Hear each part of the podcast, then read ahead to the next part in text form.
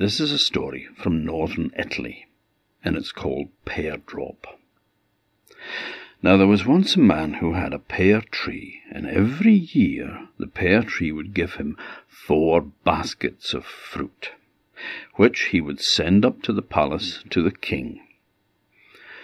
Now one year the tree didn't give four baskets of fruit, it only gave three and a half. And the man thought, What can I do to fill up the other half of this basket? I can't give it to the king like this. Now his youngest daughter was running around there, so he grabbed her and he put her in the basket, and he covered her with straw and leaves, and he put pears over the top of her, so that it looked like the basket was full. And then he took the four baskets up to the castle, and he presented them to the king like he always did. Well, the poor little girl, she was living in a basket in a cellar, down in one of the stores in the castle. So there was nothing to eat for her, apart from pears, of course, and hmm. so she ate the pears. And she would start nibbling away on them, and then, when she'd finished, she'd throw the core out the basket. Now the staff in the cellars were noticing that the pears were disappearing. The baskets were going down, they were getting emptied, and there was cores lying all over the place and they thought, hmm, must be mice. There must be mice getting into these baskets and eating the pears. So they searched for the mice in the baskets, but they didn't find any mice. Oh no, they found a little girl. So they took her up, and they took her up to see the king. And he said, Well, you can work in the kitchens. So she was sent to the kitchens, and she worked there. No. They called her Peardrop, because they didn't know what else to call her. And she was very popular there, because she was a very pretty little girl. And she was very fast to learn, and she was very smart. And everybody liked her. And the one person who really, really liked her was the prince, because he was the same age as her, and they used to play together whenever they had the chance, and they were great friends. They were inseparable. Now, time passed, and, and Peardrop grew up to be a beautiful young woman, and still far better than any of the other servants at doing anything in the kitchen, and very fast to learn. And the prince, well, he'd grown up too. And the two of them used to look at each other, and they both loved each other, but there was no way that a prince could marry this poor peasant girl who was working in the kitchen. The king would never agree to that, so they never spoke about it, but oh, they felt it. They felt it in their hearts. Now, not all the servants in the kitchen were so nice. There was one or two who were nasty creatures, and they were envious of Peardrop because she was so beautiful, because she was so skilled, so clever, far better at her job than any of them. And they started spreading stories about her, lies. And it reached the king, and the lie that they were telling was that Peardrop was boasting that she was going to carry off the witch's treasure. Well, the king summoned Snow, uh, Peardrop and told her, you know, I have heard that you're, you're boasting that you're going to carry away the witch's treasure. No, said Peardrop, I never said that. Well, that's not what I've heard, said the king. And if you're saying things like that, well, you have to keep your promises. If you say you're going to do something, then you have to do it. So you have to go and fetch me the witch's treasure.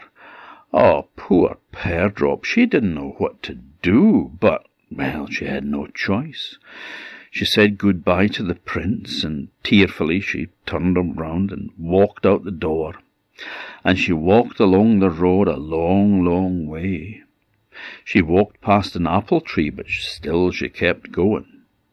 She walked past the peach tree, but still she kept going and she came to a pear tree, and she climbed up into the branches and went to sleep. The next morning, when she woke up, she saw that it was a tiny little old woman standing at the foot of the tree, and the old woman said, What are you doing up there, young girl? Well, she said, and she told the old woman everything, all that the people had been saying about her, and so she had to go and get the witch's treasure. And the old woman said, Well, maybe I can help you. Here, I'm going to give you three gifts and some good advice. So she gave her three pounds of lard, you know, fat. And she gave her three pounds of bread and three pounds of dried grass. And she also gave her some advice and she told her just to keep walking along the road in a straight line and she would get to the palace where the witch's treasure was kept. So she thanked the old woman and she walked along the road, carrying her gifts with her. And she came to a bread oven, and there was three women working at it. And oh, they were in a terrible state because they had to sweep out the oven, but they had nothing to sweep it out with except their hair. And they were pulling the hair out of their head to sweep the oven with, and that was sore, that was painful. Well, they were screaming away and pulling out hair and sweeping, and little Peardrop felt sorry for them, and she said, what are you doing? We have to sweep the oven. Oh, that's terrible, she said. Here, have this. And she gave them the three pound of grass, dried grass.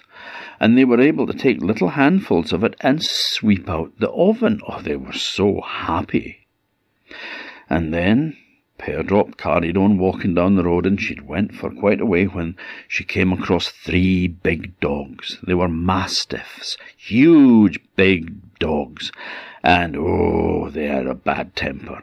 They were barking at her and growling, but Peardrop just gave them the three pounds of bread, and they ate it with their tails wagging, and they were happy to let her pass, carry on her way.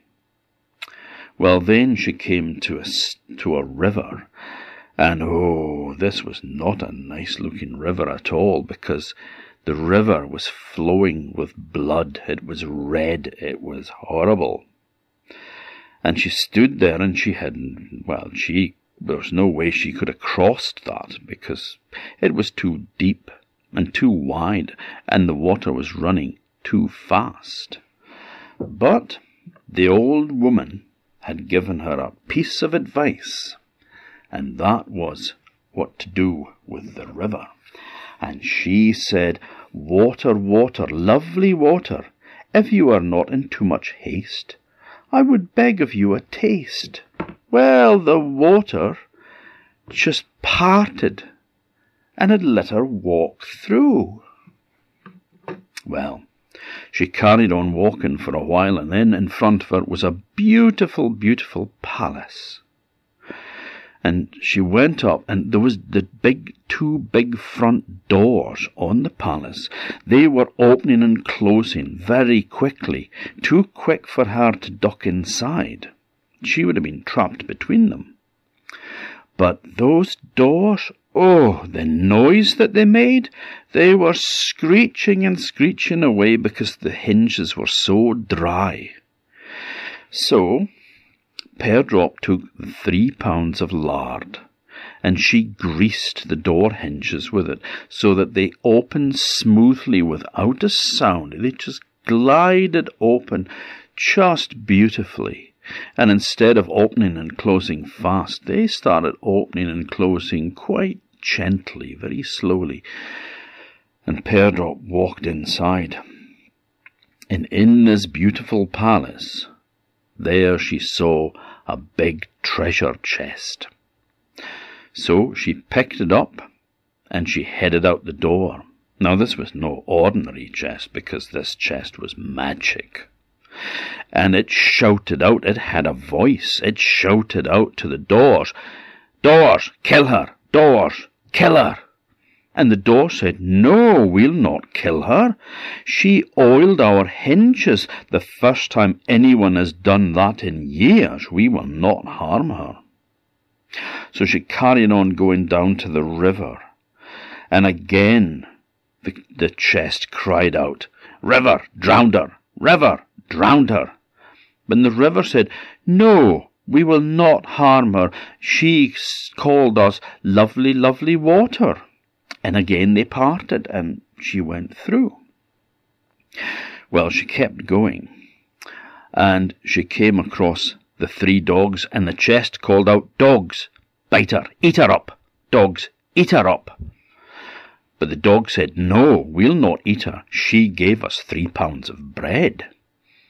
So she went past safely. And then she came to the oven, and the chest shouted up, Oven, burn her! Oven, burn her! But the oven said, No. And the women there said, No, we will not burn her, because she gave us grass to sweep the oven with, so we don't have to pull our hair out any more. And she carried on going till she got near the king's castle. But then, you know, curiosity got the better of her. She wondered what was in the chest. So she set it down and she opened it. And out of the chest chomped a golden chicken with a whole lot of little golden chicks with her. And they all ran away. They scattered in all directions. Gone. Well, poor Peardrop was chasing after them, trying to catch them, but they ran fast. She ran past the apple tree, but they weren't there. She ran past the peach tree, but they weren't there either. But when she got to the pear tree, she saw the same little old woman with a stick in her hand, and she was rounding up the chicken and the golden chicks, and they all jumped back into the chest again, and they closed the lid. She thanked the little old lady once more and headed back to the castle. Well, on her way, she met the prince coming riding up on a horse. And the prince said, Oh, you've been successful. I'm so glad. The king will ask you what you want. Tell him that you want the old coal chest from the cellar, and you want what's in it. Okay, she said, I'll do that. So she went back to the castle, and there waiting for her was the king and all his servants, and the old king was beaming with smiles. And she presented him with the chest, and he opened it, and there was the golden chicken with the golden chicks, and they were jumping about and peeping, and oh, the old king was laughing. He thought this was wonderful. And he said to her, Peardrop, you have done as you were, as I asked you. You said you would do this, and you have done it. And I will make you a promise. I will give you whatever you want. And she says, Oh, I just want the old coal chest in the cellar, whatever's in it. So he ordered the chest to be brought up, and it was set down on the front of him. And when she opened the lid, out sprang the prince. Well, she says, looks like he belongs to me now. And the king had to say, Well, yes, because I did make a promise, and you can't go back on a promise. So he is yours. And so Peardrop said, Well, I would like to marry him. And the prince said, I would like that very much too. And so the old king smiled and nodded his head, and he said, Yes, I give you my blessing. My son here, the prince, can marry you, Peardrop. And so the two of them were married, and they lived happily for the rest of their days.